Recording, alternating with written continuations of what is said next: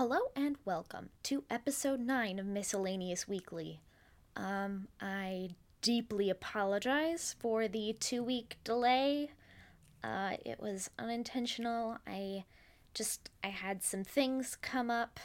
Uh, I started working with Reaper and I lost a project file, and then uh, things just went really bad last weekend, so I didn't have time to record, and then I just couldn't make myself record Monday or Tuesday or Wednesday. So, yeah, really sorry about that. Anyway, back on track. The first segment of today's episode is going to be sort of a double feature segment because they both rolled and I thought of a topic that just fit them both so well, and that is educational future and linguistic fuckery. One of the classes I am taking is an introductory linguistics class, which I sort of took for an easy A, and I needed the credit for general, even though I didn't need it for my major. But I'm taking this class, and long story short, we started the semester, and there is a person in my class who we asked the question how many languages are there in the United States of America? Like, how many just generally spoken languages? And he said nine. Nine. And he believed it. He believed that that was the answer. Nine different languages. There are somewhere around 500 different languages spoken in the US. And this kid is from Illinois. He's from around Chicago. And he didn't know that Polish is one of the most spoken languages in Illinois. How do you I I mean, I'm not even from Chicago and I knew that. I'm not even from Illinois and I knew that. And it's not just him either because there was another another person in the class who we were looking at Gullah, which if you don't know is a variety of English that arose in an area of the US near the coast. I think from South Carolina to Florida. And it's spoken. It's it's a dialect, but it's also more more or less considered to be an ethnolect as well since more African American speakers use Gullah because of how it started, which was slaves being brought over to America and needing to learn English. So they took English grammar and English words and their home language is grammar, and home language is maybe not the best term. Heritage language? That's a whole can of worms that I'll describe in another another section of linguistic linguistics fuckery. Sorry. But basically, there is no right or wrong when it comes to another dialect of anything. And this kid, this guy in my class, we looked at a translation side by side from Gullah to English, and he was re- reading it and he raised his hand. He said, This isn't really a translation, they just fixed the errors. And Sarah, the, the person teaching the class, who's a grad student in my department, and I just shared this moment of, ah because we've been covering this since the beginning of the semester. Since the beginning of the goddamn semester.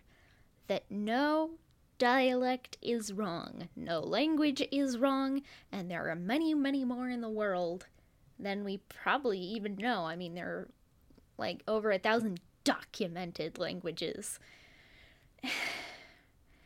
like, just the school system failed those two people and God, I just I want to do better for my students. I want to make sure they know basic information about the country they live in. Like, there's more than nine languages, and just because someone has a different accent or dialect doesn't mean that they're speaking the language wrong. Just. Anyway, on to segment three, since segment one and two became the same segment. Segment three, if we ignore the fact that the interview with James was basically one big podcast crying time, is podcast crying time. And we're in the spooky, scary season, my fellows, my dudes, my listeners. So many horror shows are coming back for the spookiest time of the year, which is Halloween. Uh, uh, one of my favorite spooky podcasts, The Blood Crow Stories, is coming back with season two, Black Blackchapel. Oh my god. I love the Blood Crow Stories so much. Like, I cannot express how much that podcast has my heart. It's really good. Super good podcast. Season 1 is the SS Utopia.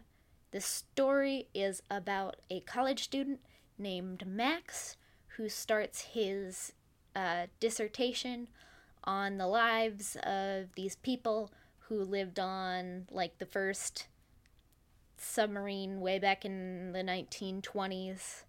Like it was it was like a cruise ship that could dive under the water like a submarine, the SS Utopia. And God bless Max. He is a polyamorous bisexual boy who just needs sleep. And his partners Chris and Amelia are so supportive of him, even though he just really needs sleep. And I want that relationship sometime in the future.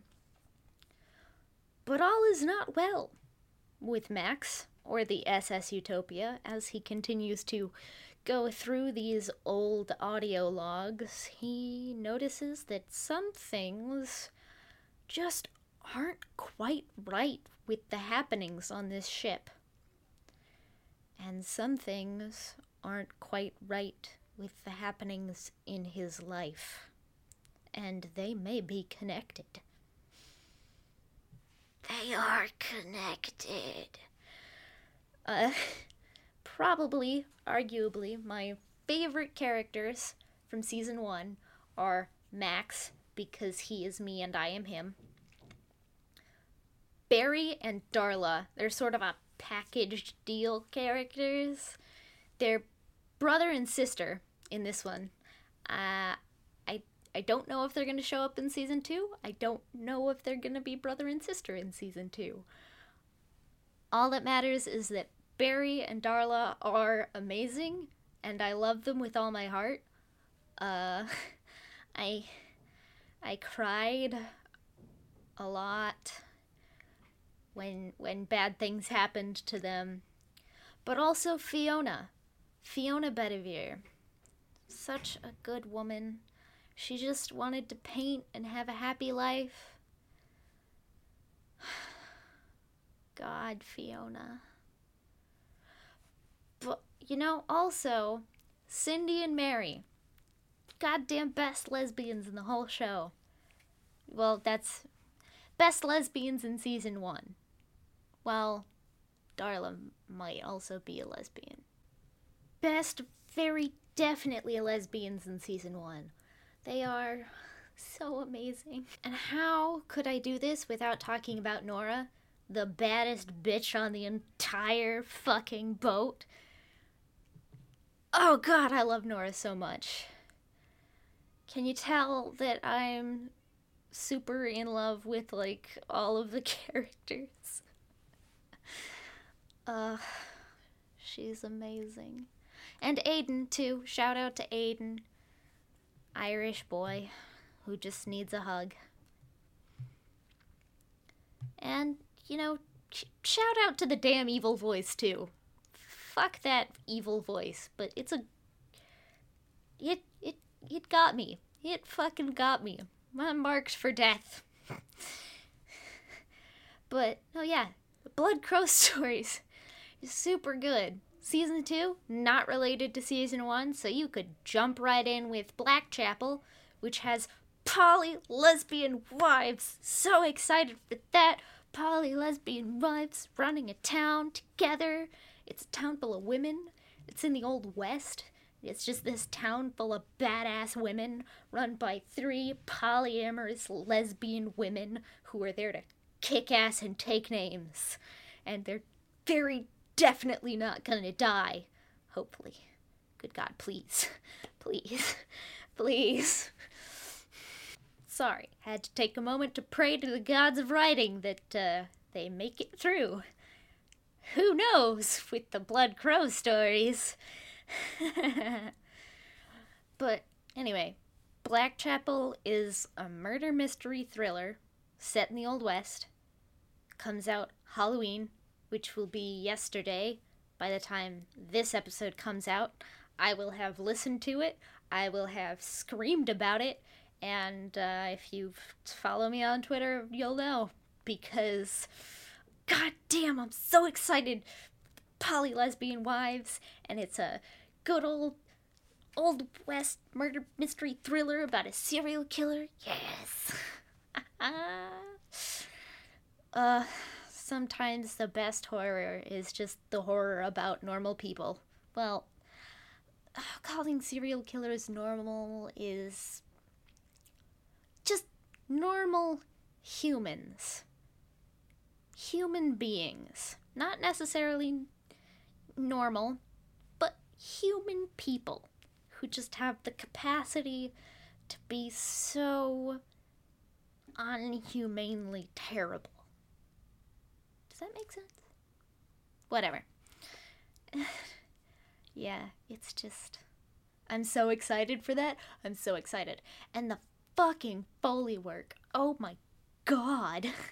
the sounds that they use for the violence, by the way, if you listen to the Blood Crow stories and get really squeaked out by violence, um, maybe maybe don't uh cuz it it gets pretty gruesome in some parts like uh not gonna say when not gonna say how but there's one death in there that just really got me just based on the sounds and it was like the most gut wrenching of all of the deaths. And I felt so bad. Oh, what a way to end the season. Anyway, on to the outro. Oh man, the outro. Here we are. Here we are. The outro of episode 9, which I've been trying to get out for two weeks. And next week or the week after, I will have another very special episode. It depends on when I get it done, but I'm really excited for it because it's got some really cool people in it. and uh, long story short, gonna make interviews probably a monthly thing if I can. And I just scored some really fucking amazing people for the next interview. Like, James was great, but. Uh, I can't believe these two people said yes. Anyway, I will talk to you next week, either in the form of an interview that has already been recorded or another normal episode. Uh, I'm Bridge. You know me by now. You can find me at Corner and Chair on Twitter, my own little corner and chair on Tumblr. Uh, the Blood Crow Stories, find it at the Blood Crow Stories on Twitter and Tumblr. I'll put all of their little links in the description. And also, the facility, which is an interesting little Tumblr that popped up a f- like a few days before I made this recording, which Saturday the 28th. And uh, maybe uh, keep an eye on the facilities Twitter as well. So, I'll see you next week.